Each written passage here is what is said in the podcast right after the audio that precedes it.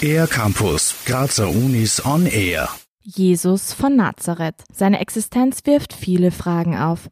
Fast mit Sicherheit lässt sich sagen, dass er wirklich gelebt hat, doch Informationen über seine Botschaft bietet heutzutage nur die Bibel. Eine der wichtigsten Quellen, auf die sich das Neue Testament stützt, existiert heute nicht mehr. Die Quelle Q.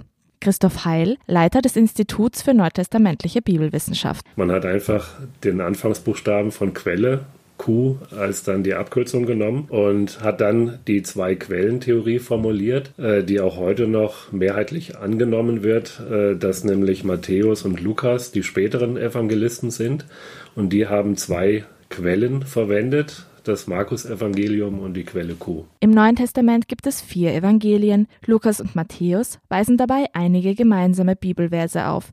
Verse, die im Markus-Evangelium nicht vorhanden sind. Daher kann man davon ausgehen, dass es noch einen weiteren Text gab, auf den sich die Evangelisten bezogen haben. Beide Quellen haben dabei verschiedene Ansatzpunkte. Q denkt ganz in jüdischen Konzepten. Markus bleibt in seinem Evangelium eher in der griechischen Welt. Christoph Heil. Q ist vor allem daran interessiert, äh, Jesus als den letzten, wichtigsten, endgültigen Propheten darzustellen, der vor dem Gericht Gottes kommt. Also bevor Gott äh, die Welt erneuert und dann Gericht hält, ja, wo äh, Gerechte und Ungerechte dann geschieden werden. Bei Q handelt es sich um eine ausschließliche Spruchquelle. Das heißt, es werden größere und kleinere Teile der Reden Jesu mitgeteilt. Unter anderem Teil ist die sehr wichtige Bergpredigt. Außer Jesus spielt noch Johannes der Täufer eine Rolle in der Quelle Q.